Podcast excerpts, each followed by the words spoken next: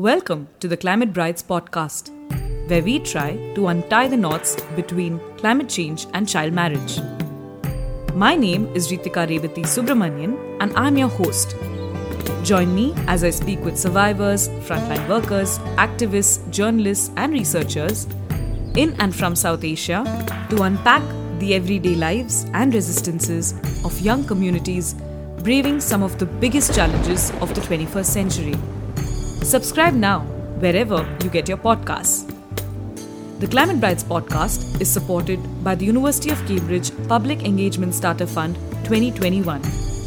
If you want to learn more about today's topic, head over to our website where we have full transcripts of the episode, a specially curated reading list, climate models, and infographics. Until then, follow the Climate Brides page on Twitter, Instagram, and Facebook to stay tuned and stay updated. Hello, everyone, and uh, welcome to another episode of the Climate Brides podcast. Today, we have with us Mr. Syed Aminul Haque from Coast Foundation in Bangladesh. The foundation works extensively across 14 marginalized and ecologically vulnerable districts of the country, including Bhola, which is the largest island of Bangladesh. With microfinance at its very core, the foundation provides support in access to education, health, and assistance during disasters. Now, Bangladesh, as we all know, is considered to be the most vulnerable to climate change.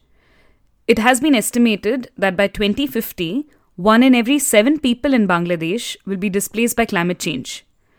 Specifically, with a projected 50 centimeter rise in sea level, Bangladesh may lose approximately 11% of its land by then, and up to 18 million people may have to migrate because of sea level rise alone. The country also records one of the highest rates of early and forced marriages in the world. So let's find out more about the causes, connections, and challenges that lie ahead. Mr. Haque, firstly, we're really happy to have you here with us today and are really looking forward to this conversation. And uh, to begin with, you know, could you tell us a bit more about the work that you do at Coast Foundation? Uh, thank you. Just, uh, basically, I am working with Coast since 1990 and i have started my profession with the microfinance and then i have come with the policy advocacy in 2006 basically my advocacy field is the economic issues budget proposed development services and tax justice and ifis and etc and now i have worked with the climate change.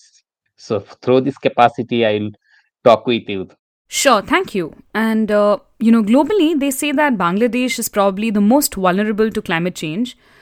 What are some of the reasons that, in your point of view or, you know, from your experience, actually exacerbate its vulnerability? Yes, Bangladesh is almost uh, vulnerable uh, since the history. First, it's a geographical location because it's situated the Bay of Bengal, as the uh, geographical structure is make already vulnerable. That's why climate change is ex exacerbate and natural disaster is more frequently happen, like cyclone, all sort of slow and sudden onset uh, disaster. Slow onset that means water uh, salinity, water logging, and even drought. Droughting is also happening in the northern part of the and due to your uh, geographic location natural calamities frequently cyclone is happening every two years happening.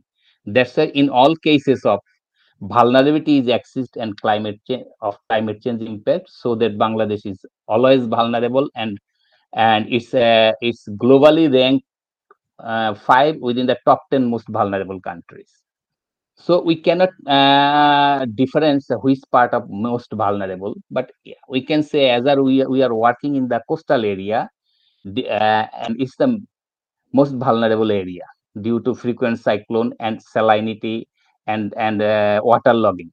And there also some river erosion happen in the coastal area and and government say that more than 50 million people are vulnerable those are living in the uh, extreme vulnerable zone in the coastline separately in the non-coastal areas same vulnerable due to its uh, drowning effect and water scarcity if, especially if you look the northern part of the bangladesh they are facing a, a little bit drought and also water crisis in agriculture and other sectors. Right, you know, and exactly in that vein, um, cyclones remain a regular phenomenon in the Bay of Bengal. But climate change, as you know, we've been reading and seeing, is making the storms more devastating, pushing communities to the absolute brink. Now, in the past, say 20 years alone, we've seen the grave impacts of cyclones uh, Amphan, Aila, Yas, Fani, Sidr, uh, among many others. Um, you know, as someone who's been on the field, what are some of the immediate impacts of these big disasters? So you you know that big cyclone is happened in the Cedar named Sidr in 2007 but after that there are a lot of cyclone. But this is uh, this was also impact the local community especially first victim of those who are living in the small island and remote areas. Sometimes they are they have losses all their uh, livelihood options their home their agricultural uh, land standing crops. And that's uh, this is the big losses uh, uh, and even the after the cyclone they have to force to displace from their area for some time or permanently. Because if government relief is not su- sufficient i just give you example on the coastal area in during the cyclone aila in happened in 2009 this has make a huge damage of their livelihood options because embankment fully damaged and saline water ingression in their cropland and outstanding crops fully damaged. After 20, 2009, still the embankment is as it, as it is damaged condition, and many people forcibly displaced and permanently displaced from the area. So you know, drawing on what you're just saying, uh, we've also been reading about how it has been estimated that by 2050 one in every seven people in Bangladesh will be displaced by climate change. Now, you know, what are some of the responses from the different stakeholders, including also from the government, when it comes to climate displacement uh, policies? One of the major uh, out uh, impact of the climate change is displacement. So, displacement in coastal area is very high, and people being displaced due to the disaster people being displaced due to the salinity, people being displaced due to the uh, river erosion in coastal. So we are doing local policy advocacy, national level policy advocacy, and also international. We are regular participating in COP and fighting to for a new protocol, maybe, but in fact we are not success. But we are fighting internationally to have a new protocol or new treatment for displacement people also. But nationally, we are fighting for uh, displacement management policy. And in 2018, government has drafted a policy for internally displacement, climate-induced displacement management. And the hope in next government will draft action plan and provide budget for the internal management of the management of the internal displacement issues. Apart, we are fighting for uh, budgeting, climate budget, government also uh, doing separate budget general budget and climate budget. This budget is not allocated sufficiently for coastal in case of climate focus. So this is the, our very uh, concern issue. We'll continuous advocacy to increase budget allocation for climate adaptation function. So this is our climate focus activities. Right. Now really moving on to one of the main focus uh, areas of the podcast, which is the impact of the climate crisis on the lives of women and girls. So, could you tell us a bit more on how disasters affect women and girls differently? After cyclone or any disaster, a male person who is the lead of the family, they have mobilized other uh, other area for their employment, searching of food on a but women, elders, this group of people in fact in the trap. Because if we think about the women while men go out for job searching the job or food or others women have to take the lead of the family in the disaster affect area. They they are maybe their home is damaged they have to repair it somehow other, otherwise not. They have to care of their child they have to care of the old age they cannot go every year anywhere for such a food. it is our society because government is not empowered them with economical or others so that they, they we can this this women child and elders this group of people they are they are unable to move and they are trapped in the disaster affected area and suffering most most in fact of uh, food in in lack of proper rehabilitation in lack of health and hygiene many other issues because government don't pro- provide sufficient uh, support for uh, uh, uh, survive the areas Right. And on that note, we've also been reading news reports on the rise in early and forced marriages in Bangladesh, you know, almost terming it an epidemic of child marriages that are being reported in the wake of increased and more frequent disasters. What have your field teams who are working in these ecologically vulnerable hotspots really seen, witnessing, and recording? if you say that uh, child marriage is, in fact higher since the long in bangladesh. I think it's uh, after second of india. But why child marriage is higher in bangladesh? This should be focused first my experience i am not academic or i am researcher on these issues but my experience two things work as a cofactor. Economic empowerment that is poverty reduction and education that means gain knowledge and capacity and understanding. And lack of these two factor work uh, co- work as a creating negative impact. So lack of these two factors is existing in bangladesh. That's why that's why child marriage is higher. But how climate change is ex- exacerbated in the coastal area and others area? Because climate change what is the impact of climate change? Impact of climate change is the disaster that's is a main cause of damaging all sort of their livelihood options. Shelter food health education and further economic improvement activities. That's why it's further undermine of their capacity to lead the livelihood. This is the social problem we, we can show poor people uh, they feel burdened about their child because they cannot continue their education even they could not unable to continue their health and other livelihood burden. So this is one. So by this seeing the by this phenomena negative and suffering phenomena some social problem is accelerate the child marriage issues. Because in our society where people are living in very remote and small islands some vested quarters they so-called social leader who is getting money from the saddest people intend to get marriage of the child so offering financial incentive through the local leader to their family. And that's why parents or or, or child parent, parents of their of the child they are motivated and they they give them get married so that's why child marriage is high. So i can say poverty is one of the co main factor to the child marriage and climate change in such a way exacerbate the scenario. This is one. Second area which we can give you example in our working area as we are working a very small island where 5000 family living there is a marriage called seasonal marriage. Season, what is the seasonal marriage? Small area people are living on the fishing fisheries fisheries activities.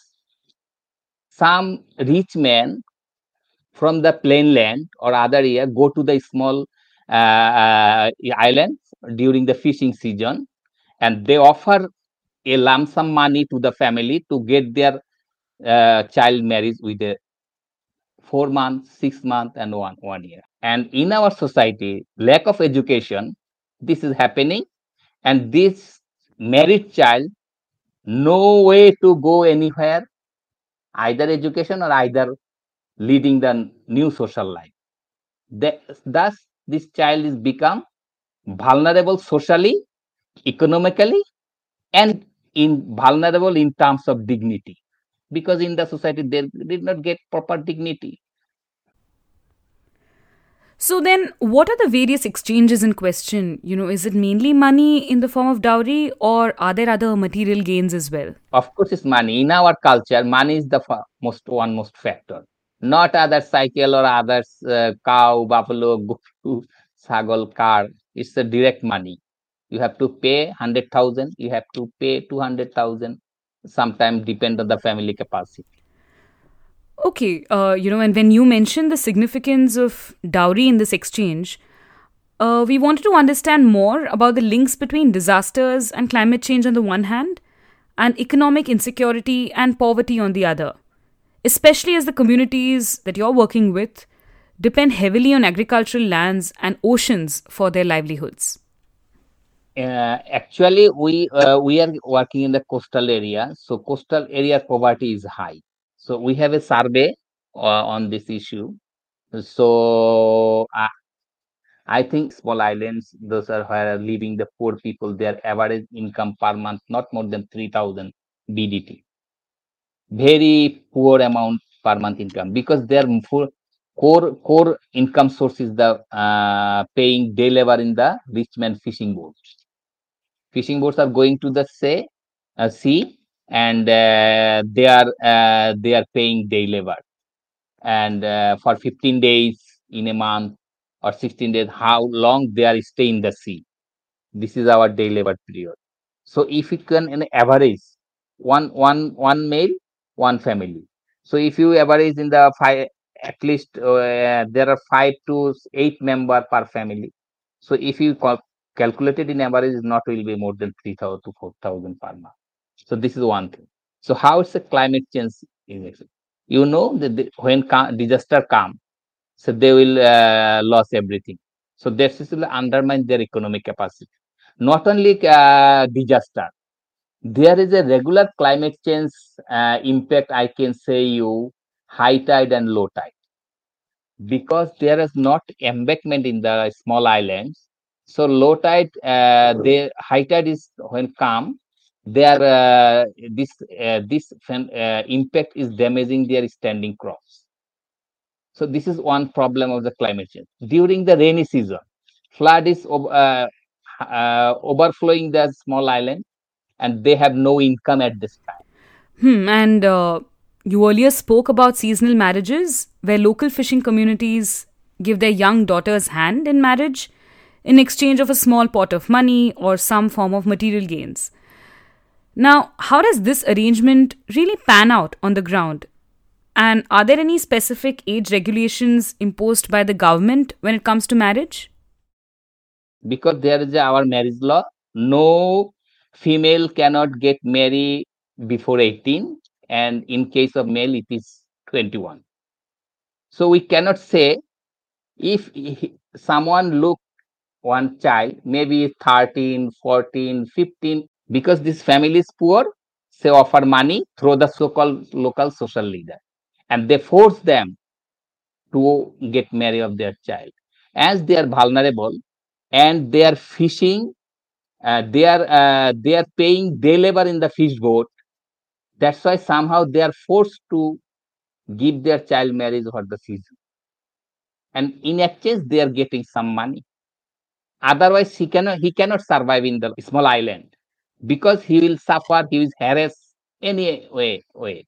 But there is no government rules and regulation properly, and government does not uh, surveillance and monitor of the situation. So you can uh, uh, we can say it. So after 13, any stage of if they have a child, the seasonal marriage uh, is happen in support of the so-called local vested leader. Then who are the particular stakeholders that you engage with on the ground? Who has you know real power at the end of the day to intervene or act? Uh, especially is uh, a small island where we are working, there are some uh, leader. Uh, we can say the local union parishad chairman. He is the uh, all on and control the island for their own interest. They have control the lands they help control the fishing activities and they have some local hands They are not formal and institutional or government rules maintained.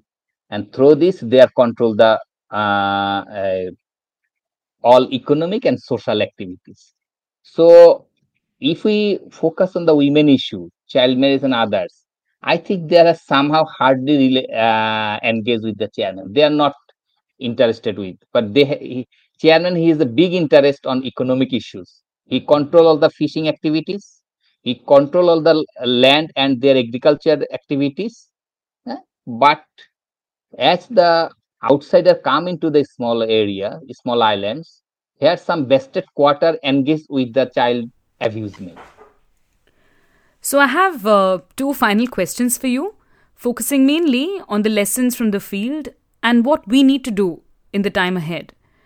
So first, uh, you know, you've been working for over three decades in these vulnerable pockets. What are some key lessons for policymakers and government stakeholders on how communities understand climate change at the last mile?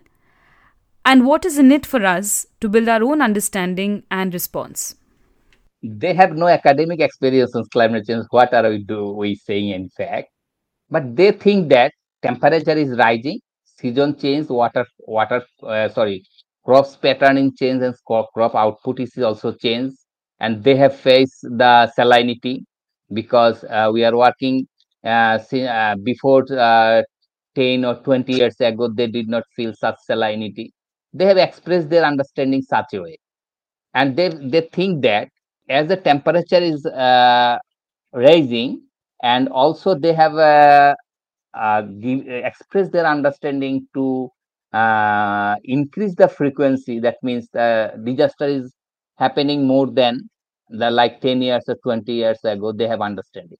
They have understanding the wind speed is high than last, last before 20 years ago com- comparison. Such a way they have tried to understand the climate change. They don't see the academic word climate change. They have seen that they, our our অবস্থা our situation is changed. So um, we cannot survive আমরা এখানে হয়তো আর টিকবো না বা আমাদের যেহেতু ফসল হচ্ছে না সো আমাদের এখানে আর থাকা খুব কষ্ট হবে এই this way they are I think you can understand Bangla little bit good good তারা এইভাবে চিন্তা করে আর কি যে we can't as temperature and situation change so we cannot survive here. We have to go if government does support. So what of, of support they are expecting in fact? They have uh, their their first demand is the uh, construction of embankment. This small island fully unprotected due to high tide because high tide is uh, raised comparing last 20 years before.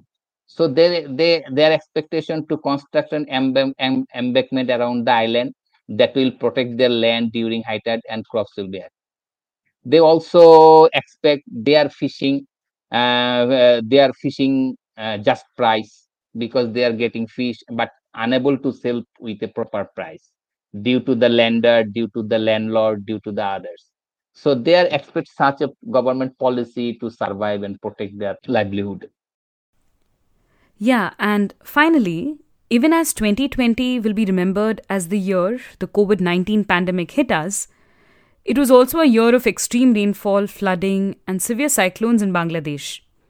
Child marriage, in more ways than one, became a cause and consequence of this very chain of disasters. Now, what are some of your key reflections and what do you see as the way forward? Because during pandemic, people uh, people uh, poor people, especially if we look the small area, uh, people lose their job. And uh, our government studies say that around 40% poverty increase in the coastal area. Governments don't have monitoring activities in the remote island area because we are working around uh, 14 small island. Not only Bhola, Bhola is a big island, but in the surrounding area there is a 50 or 70 small island. We are working 3, 4, 40, 14 island but government do not go there monitoring. Their law law and regulation is very weak because this is controlled by the local money lender local mahajan and local up chair. So here is child marriage is high. And while pandemic is stopped their livelihood options especially job and employment. They have uh, seen uh, uh, they have failed to relieve their burden through their child if uh, they have scope to get give them marriage. Bangladesh, the national average is the 52% as a, as per BBS study. BBS means Bangladesh Bureau of Statistics. They have done a study and and they are they have shown that child marriage rate is 52%. But some international INGO INGO like uh, UNICEF and Plan International, they also conduct study. They have called uh, treated 59%. Since last uh, two years still, we are doing most of the national level advocacy. Because we feel that without policy, we cannot change anything in the ground level. If we want to change it the macro level, that means policy level, then we can about the ground level. So I think policy already draft, action plan is going to be draft. So we have to focus on the uh, local level. That means work with, with the local government, who is the main stakeholder to uh, development, implementing the development issues, along with climate change, displacement, everything, displacement management. So we have to work work with the local government. They are the key stakeholder first because we have to ensure transparency. Government is planning government is uh, uh, allocating money budget whatever is small or big amount. But in case of transparent use utilization of money local problem in case of climate change will be solved somehow. So yeah. i think union Parishad chairman is the first line stakeholder to work with on the child child and gender issues. If they motivated many problem of the child issues will be solved. Sure. So, you know, as you clearly point out, we do need to find ways to connect the very local realities and networks to more national level policy and discourse to steer any form of change. Uh, on that note, thank you very much, Mr. Haque, for speaking with me. And here's also thanking you and your team back at Coast Foundation for the very important work that you'll have been doing over the years. Thank you.